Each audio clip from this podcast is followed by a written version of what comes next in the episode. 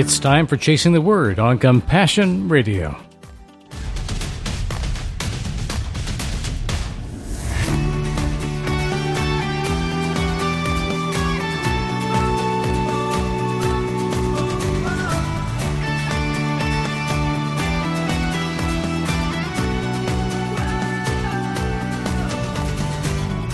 Now Monday morning and time for Chasing the Word. Sandy, you're with me at the microphone today. Welcome back. Well, thanks. It's always good to be here. We want to start the week off well by ending well on chapter 18 of John. Mm-hmm. We had to break it up in three sections because there's just a whole lot going on in each of those 10 verse packages. So we'll pick it up somewhere near the end of it. So why don't you read for us that verse 28 and onwards? All right. John chapter 18, starting at 28. Then they took Jesus from Caiaphas to the governor's headquarters. It was early morning. They did not enter the headquarters themselves, otherwise, they would be defiled and unable to eat the Passover meal. Then Pilate came out to them and said, What charge do you bring against this man? They answered him, If this man weren't a criminal, we wouldn't have handed him over to you. So Pilate told them, Take him yourselves and judge him according to your law. It's not legal for us to put anyone to death, the Jews declared. They said this so that Jesus' words might be fulfilled, signifying what kind of death he was going to die. Then Pilate went back into the headquarters, summoned Jesus, and said to him, Are you the king of the Jews? Jesus answered, Are you asking this on your own, or have others told you about me? I am not a Jew, am I? Pilate replied. Your own nation and the chief priests handed you over to me. What have you done? My kingdom is not of this world, said Jesus. If my kingdom were of this world, my servants would fight so that I wouldn't be handed over to the Jews. As it is, my kingdom does not have its origin here. You are a king, then? Pilate asked. You say that I am a king, Jesus replied. I was born for this, and I have come into the world for this, to testify to the truth. Everyone who is of the truth listens to my voice. What is truth? said Pilate. After he had said this, he went out to the Jews again and told them, I find no grounds for charging him. You have a custom that I release one prisoner to you at the Passover. So, do you want me to release to you the king of the Jews? They shouted back, Not this man, but Barabbas. Now, Barabbas was a revolutionary. Well, this looks more like high drama and intrigue than it does Hmm. about normal Bible stories. you know. Yeah. This seems more like a screenplay. Do you feel like John's been making a shift here in the style, or is just the way that we've been translating it in English all these years? It seems like you said things are intensifying.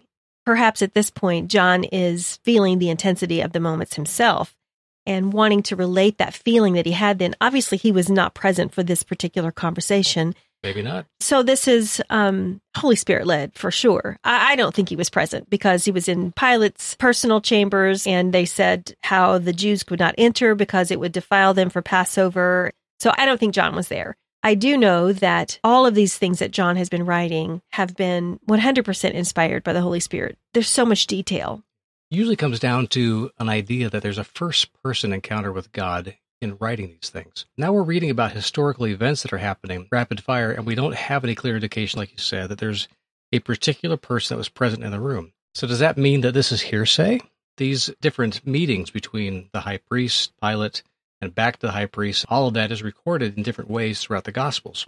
It's not just John that mentions what goes on in these Mhm. events.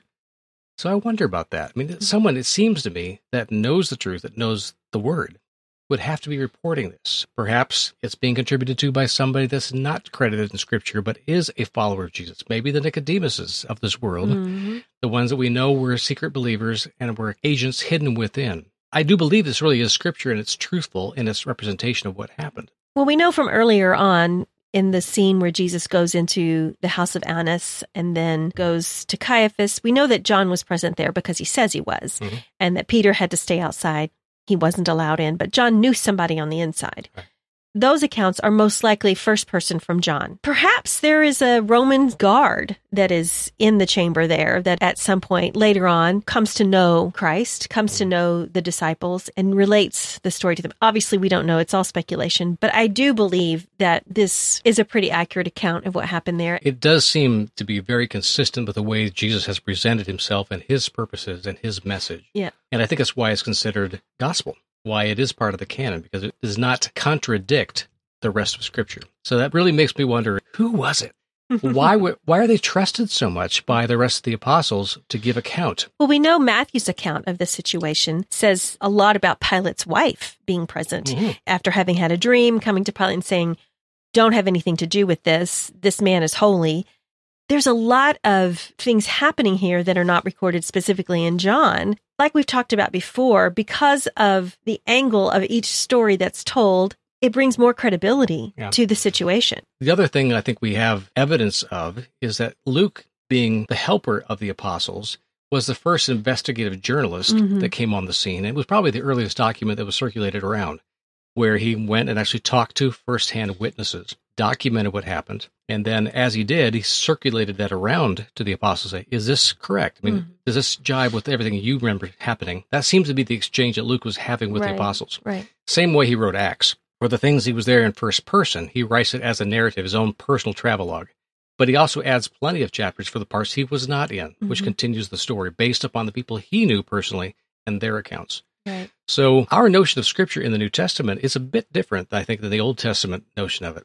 We have to trust the body. hmm And if it was written after Pentecost, like you were saying earlier, I believe too that the Holy Spirit brings about enlightenment and wisdom and discernment. And as that message spread, you know, when these words finally reached them and the story was told from these first person accounts, it locked in their faith. hmm By the time the New Testament is complete, we have the four canon gospels. It seems like there's a whole lot more ways of approaching the story because the Holy Spirit is now present and speaking in and through the whole body. Mhm. So now let's talk about the themes of this passage. It was really intriguing to me to read the conversation between Pilate and Jesus. Mm. And it seems like Pilate is trying desperately to find a reason not to put Jesus to death. He is trying, you know, to get some sense of what's going on here and why are these people trying to have this man put to death. And he's like, I just can't find a reason for that. We see also in the communication that Pilate has with the religious leaders, we see so much of how the years of collaboration between the Romans and the Jewish leadership has been corrupted. Yeah. This is a very corrupt situation. It's kind of a you scratch my back, I'll scratch your back kind of situation here.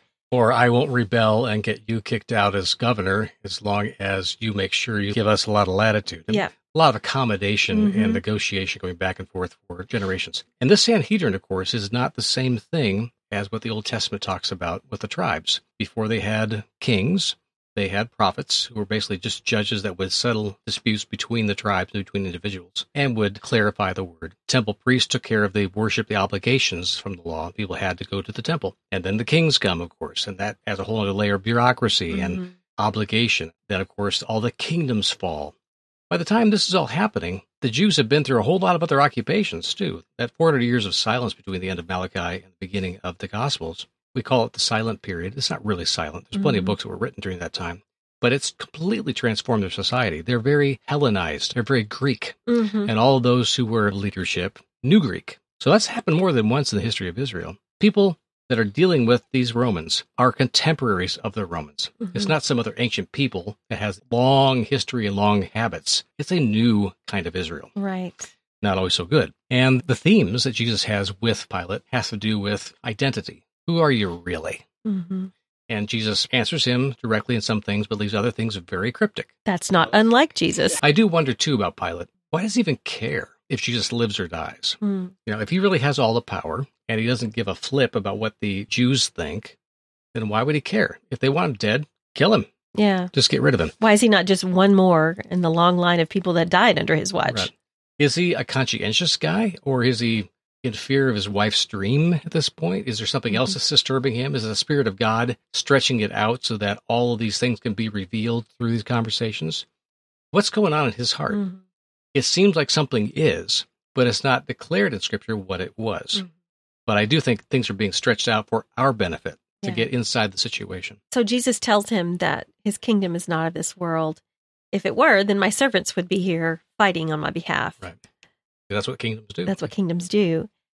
So it leaves me with the question of what about the disciples? Hmm. Before this, obviously Peter was the hothead and he, you know, cut off the ear of Malchus, you know, then Jesus healed him. But we don't see his followers rising up. They're full of fear. Pilate is struck by this, I think he's like, oh, so you are a king then. So what's that about? Or whatever. Like you said, Jesus is being a little cryptic here, and Pilate's taking the bait, it seems like. Yeah, maybe he's sensing that there's a chance to triangulate against these other folks that are so corrupt he doesn't want to work with them anymore. Maybe mm-hmm. there is another rising star here, like a tetrarch mm-hmm. and another competing king, which mm-hmm. is useful to Rome. Mm-hmm. When you've got more kings competing with each other, they're all weak yeah. and they all need the protection of Rome. So maybe he's thinking ahead, thinking, how do I make this oh, work yeah. for me? Mm-hmm. Or he's just thinking, this guy's insane. I've heard that about him. So I'll play along with this thing and entertain myself. Who knows? But it seems like he's pretty grumpy having getting drug out of bed at midnight. yeah. And suddenly the whole town is up in a roar right after the end of Passover. So who knows how many things are going on in Pilate's mind?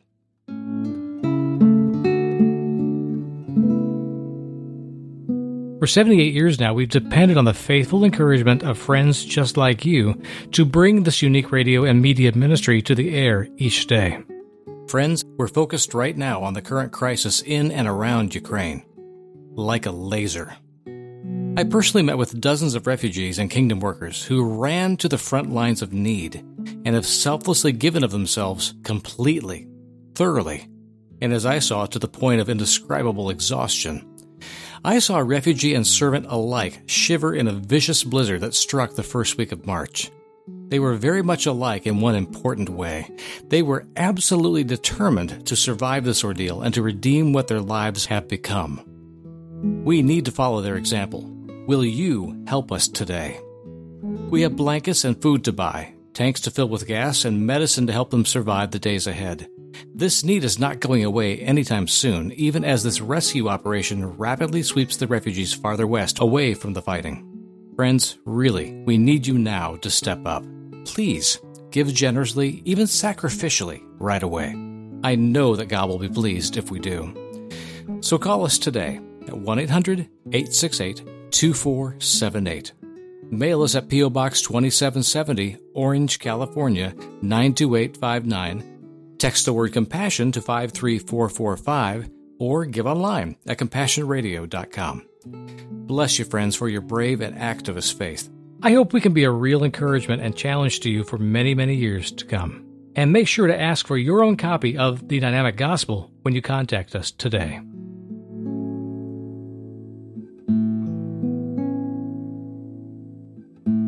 Let's turn to the Dynamic Gospel now and read this same passage from there. All right. Again, we're talking chapter 18 of John, starting at verse 28. Everything was in a tizzy. The crowd marched out of the house of Caiaphas, dragging Jesus along. They threw Jesus into the Roman courthouse, not daring to cross the threshold themselves. There was ceremonial cleanliness to keep up, and the Passover feast continued later that day. Out stepped Pilate the Roman governor, wondering what all the ruckus was. This had better be good, he answered the crowd gathered outside the door. What crime has this man committed that you would dump him in my living room at this hour? If his hands were clean, we wouldn't turn him over to you. He's one of ours, after all. Well, if he's one of yours, then deal with him yourselves, for crying out loud. Your laws, your people. The religious leaders answered, That's the hitch, O great governor. Your own law prevents us from executing this man. And so it all happened just the way Jesus had said it would, right down to the type of execution he would suffer. The Romans executed their unwilling subjects in one way, and one way only. Stuck with an unenviable conundrum, Pilate had Jesus brought into the courtroom. It was a political trial, and Pilate questioned Jesus about his politics. So, are you the king of this dignified nation? Jesus replied, Did you come up with that yourself, or are others whispering in your ear? Ha! Am I a Jew hanging around with temple priests? Pilate answered. Your own country is throwing you on the altar, and I'm the fire. So what have you done? Jesus answered, My kingdom is not like yours, all caught up in earthly intrigue. If it was, I would have my followers working schemes to overthrow everyone in power. They wouldn't stand for this farce. I'd have my crown on my head already. But my kingdom doesn't work that way, and never will. Pilate jumped on that. Oh, so you are a king after all. Now we can talk. Jesus replied, so you say. But I wasn't born to rule your kingdoms. I came into this world simply to tell the truth and to gather all those who want to hear it. They hear my voice and know it's the truth. Pilate was disappointed. The discussion was wandering off into philosophy. What is truth? he asked dismissively, marching off to confront the pesky religious leaders.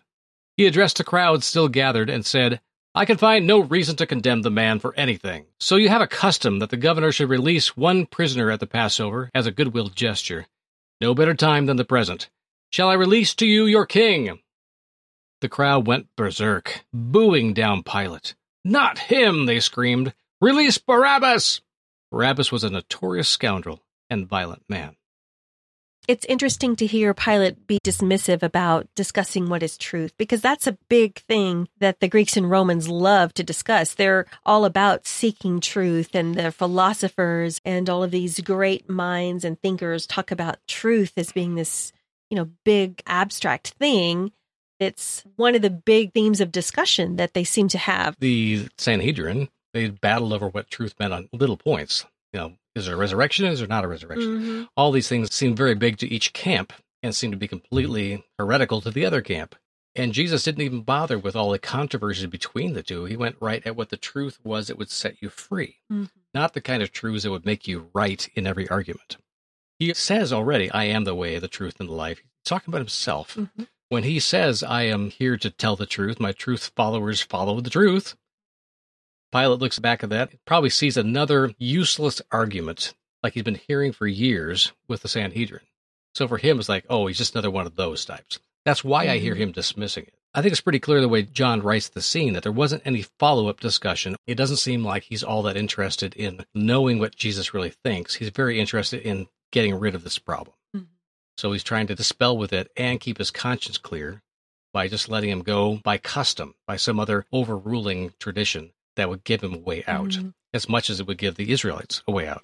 I think their response catches him off guard quite a bit Mhm. because there is an obvious criminal in custody at this point Getting ready for the execution. who is about to be executed, and the crowd screams for him, Yeah. wants Barabbas to be released instead of Jesus. That to me shows the kind of hold that these religious leaders had on the people of Israel. And Pilate knows he's being played now. Mm-hmm. How's he get out of that one? If the entire town is all taken up in this riot, he may not be able to control it. He's got to find another way through.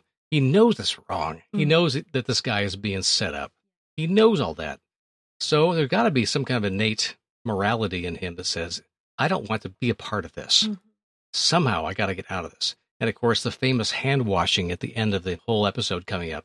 We look forward to that saying, what an awful symbol he made Mm-hmm. but it was a symbol to the Sanhedrin that he was innocent of their crime. He's telling the entire nation, I wash my hands of this because they're forcing my hand. Yeah. I'm not doing this of my will. I'm not the guy that wants to kill him. You do. Yeah. So I won't stand in your way, but I will not ever say to anybody, it was my decision. Mm-hmm. So I think in that regard, he's making an important point, Mm-hmm. and we'll read more about that in the next chapters. So what's your sum up of this? What, what's your takeaway from chapter 18? That's a lot for the whole chapter.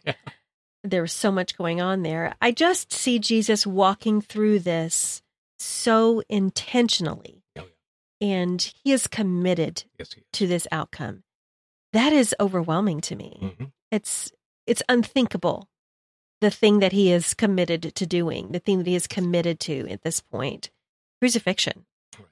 And we know through history and through reading and accounts of actual crucifixions what that horror was like. So I think that reading through this chapter, seeing so many opportunities that Jesus could have slipped out the back door, um, it shows me how committed he is to me and how committed he is to the love that he has for mankind. It the hard part, I think, for anybody approaching this story of crucifixion that really has a critical mind, saying, "Do people really have the right to choose? I mean, do we have agency? Can we choose things, or does God force things?" Mm. That's a tough thing to answer conclusively in this scene because it sure looks like God is setting up the people to have to go through the motions to get Jesus killed because God wants Jesus killed. That's the way it kind of looks Mm. because God does intend to pay the sacrifice for all sin of all time and show the way forward in a new kind of paradigm, a new kind of kingdom. But it still seems very, very brutal. And it was. So, did Pilate have a choice? Well, he had the choice in the circumstances he was in, but he didn't have a choice about who he was, or when he was born, or along the way how he became the man he was. All these other actors out there, it's like, are they all just pawns in a bigger scheme? And those who look cynically at the gift of grace through Jesus Christ would say, yeah, if all this really happened, then they had no choice. They were being forced into something that was brutal. And I look at that and say, no, the Spirit doesn't bear witness with me on that. There's something different going on that really is deeper than individual choice and even deeper than the pain God went through. It is like fundamental to existence. Mm. So there would be no reason for the universe to exist if that whatever that is is hidden below the subtext of all these events. If it wasn't there, there would be nothing. Mm. That I'm alive and that I know God personally because He's invited me in, it's only possible, it seems, on the side of the cross because of what He did. But I can't really enter into that mystery and explain it. Yeah. Well, and if those things are not true, then what a cruel God yeah. that is. And we know that not to be true because His very nature is love yeah. and compassion. And love does sacrifice. Yeah. but it's tough, isn't it? Mm-hmm. And there's so much pain in the world. Of course, we've talked about all the circumstances of 2022 have been a brutal year for mm-hmm. mankind. Mm-hmm. And you look at that and say, how can God be good in this? Well, we can say he can be good in it. He's not good because of it. The evil does not make God good, but it sure shows a contrast. Yeah. We also do wonder where is God when it hurts? And that's a valid question. Yeah. Where this mystery lives ought to be in our hearts and and tug at us and make us wrestle with these uncomfortable realities mm-hmm. and histories so that we can go forward with God, trusting Him and trusting His character, His nature, and His power. Well, and I would say to people who have been deeply wounded by the church itself, by religiosity mm-hmm. itself, this is a great example of the corruption of man in religious settings. When the crowd is so under the spell, if you will, under the, the crushing weight of what the religious leaders are requiring of them, that's trauma to them. And this crowd went through a trauma in that sense because they were subjected to this abuse by these religious leaders. And many people today have experienced that, have experienced abuse by religious leaders. And I would just go back to what you were saying the mystery of the love of God in all of our situations, not because of our situations, or I would say through our situations, like we talked about before on the program. God is a God that is with us through situations, not that He creates, not that He puts us in for harm, but that He is there with us. Yeah. And I would just say, listen to the Spirit of God who loves you. And there's only one person that I can see in this entire scene who is asking God God, whatever your will is, not my will, but yours. Mm. The only person saying that, it seems, in this whole scene is Jesus. Mm-hmm. Everybody else thinks they're doing God a favor yeah. or doing the right thing. And they're so backwards on the truth at this point, and yet they're revealing the truth by their actions. That to me is a mystery. Mm. So we have to trust that God knew what he was doing and he knew what would become of it all. And somehow, through this awful, awful scene that's unfolding here, his love is revealed like never before. And that is about how we have to wrap up chapter 18. We'll come back at it again next week with chapter 19, of course. And thank you for being part of our Compassion Radio team and listening. We'd love to hear from you, so contact us through our website. And we'll see you tomorrow on the next Compassion Radio.